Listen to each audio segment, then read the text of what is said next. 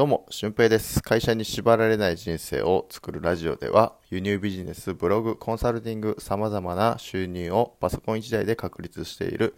えーノマドワーカーの俊平が、えー会社に会社に縛られないためのノウハウや思考方法についてお話ししていきます。えーちょっとタイトルを変えてみたんですけど、えー噛みましたね。まあまあまあまあ、いいですね。はい。まあ今回はですね、おすすめに委ねてみるっていうこともいいかなっていうことをお話ししていきたいと思います。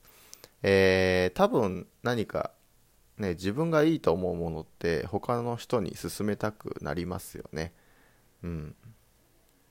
で、僕もその美味しいもの食べたりとか、いいもの、いい本を読んだりとか、いい映画見たりとかしたら絶対に勧めるんですよね。とか、インスタに上げたりとかするんですよ。うん。で、これって結構話のネタになったりとかして、えー自分の好きなものって結構ね、いい感じに語れるっていうのが一つあってですね、うん、好きじゃないものってどうしてもよく話せないですよね。うん、いいように語れないっていうのがあると思うんですけど、その自分がいいなと思ってるものはスラスラ話したりすることができるんですよね。だからその要領をなんかこういう音声で配信したりとか、うん、まあ友達の前で話してみるとか、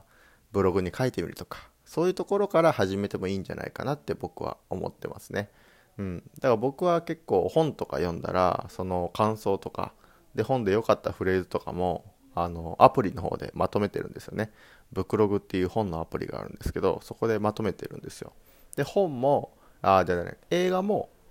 その映画を見た感想っていうのも結構まとめてますね。うん。えーそれもアプリで、フィルマークスっていうアプリなんですけど、そこでまとめてます。で、結構インスタでそういうのを上げると、あのー全く知らない人からコメントで、なんか面白そうですねとか、見てみますとか、どうやったら見れますかとか、そういうふうなことを結構聞かれるんですよね。うん。だから、意外とこれ面白いんじゃないかなって。自分の書く感想って結構いいんじゃないかなって、なんとなく思ったりしてるんですよね。うん。という感じで、誰かにこうおすすめされると意外とやってみたくなるとか、見てみたくなるとか、使いたくなるっていうのが結構あると思うんですよね。うん。で、その、それはなんでかっていうと、やっぱりその人からいいエネルギーというか、本当にいいんだよっていう、その、あざとさがない、こう、良さのプレゼンができているんじゃないかなって僕は思いますね。うん。だからよくそのね通販番組とかでこれがいいとかなんかこの効果すごいとかっていうのはちょっとわざとらしいじゃないですか。うん。でもそうじゃなくてなんか自分が本当に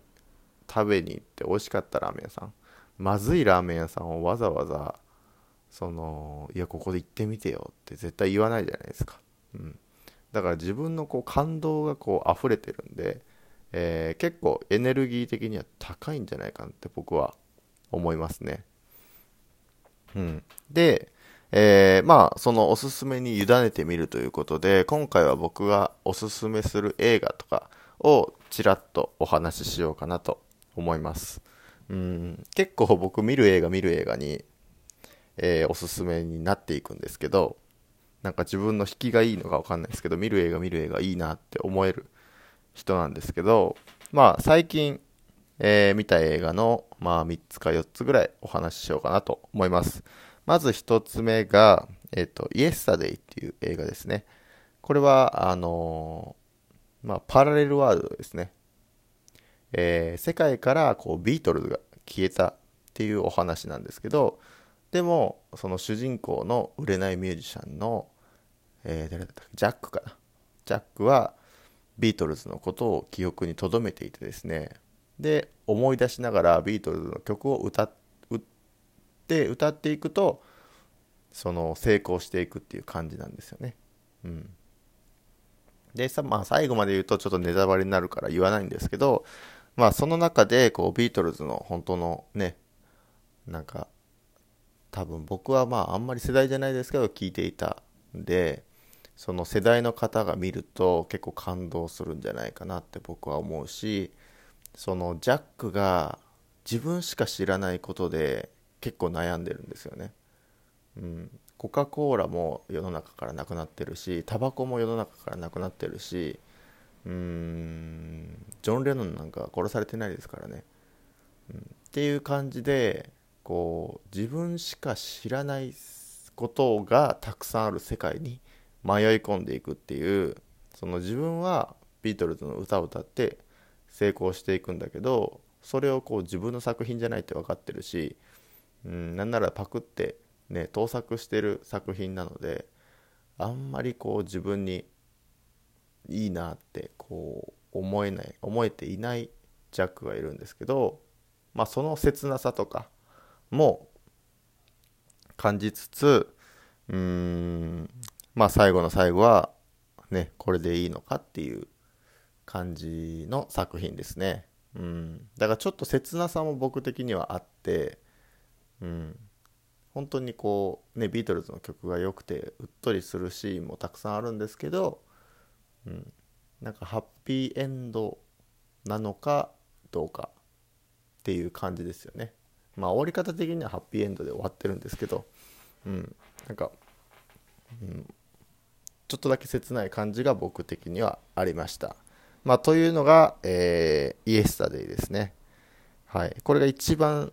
最近見た映画かな。まあ多く見るときは週に1回とか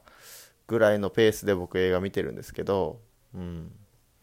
まあ、そうですね。で、次は初めてのおもてなしっていう映画ですね。これは、あのー、どこだったっけな。国はちょっと忘れたんですけど、ドイツかフランスかぐらいだったと思うんですけど、その結構不安定な家族。えっ、とお母さんは家に帰ってお酒ばっかり飲んでる。でお父さんはあの若い女の子にモテたいから、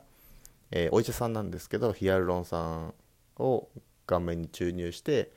なんかクラブに行って女を引っ掛けてる。で娘さんはえっと30代なんですけどまだまだやりたいことがわからないからって言って、えー、大学に通い直してる。で息子さんはまあ弁護士エリート弁護士なんですけどもう仕事に追われて、えー、息子のことなんか気にも留めていないみたいな感じの4人の家族なんですね、うん、結構不安定な家族なんですけどその中にこうお母さんがある日何か新しいことを取り入れたいということで移民を難民かな？難民を保護するっていうので、えー、自分の家に難民を住まわせることになるんですよね。うん、でそこでこうまあアフリカから来た難民の方で結構生活様式も考え方も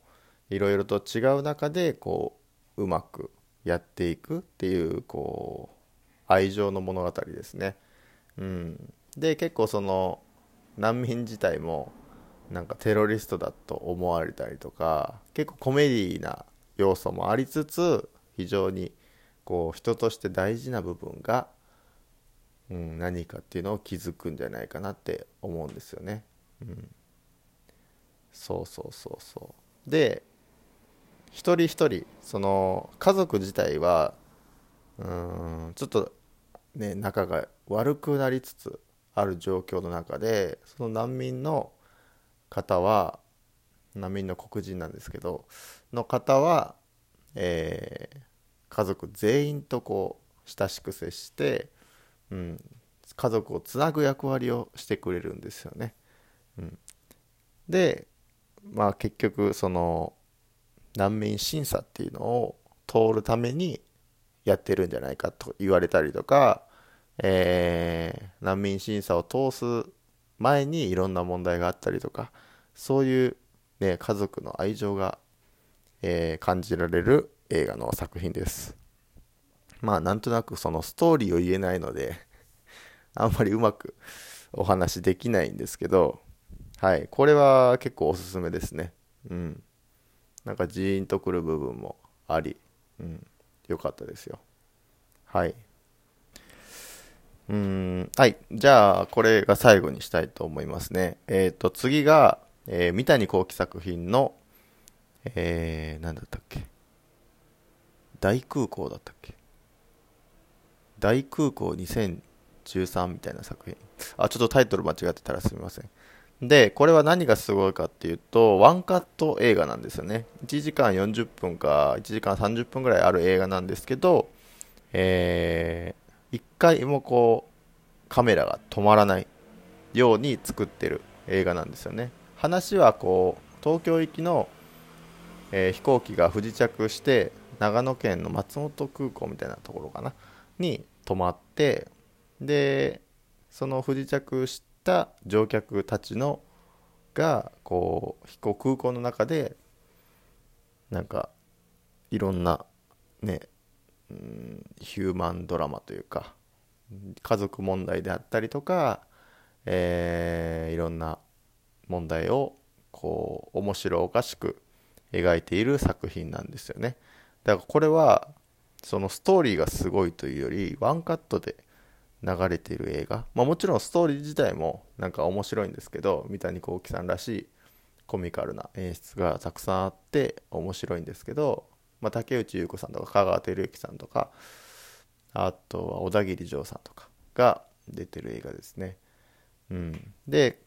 これもワンカット映画で、えー、なんか見ていてちょっと緊張感があるんですよね。うん、ここで止めてしまったらまた最初からかみたいな感じで緊張感もある映画です。はい。まあ、ちょっと走り走りになったんですけど、えー、おすすめの映画ですね。はい。まあ、おすすめにこう身を委ねて、いろいろ挑戦してみるということも、まあ、一つの方法かなと思って今回お話しさせていただきました。ということで、また次回の配信でもお会いしましょう。ほなまた。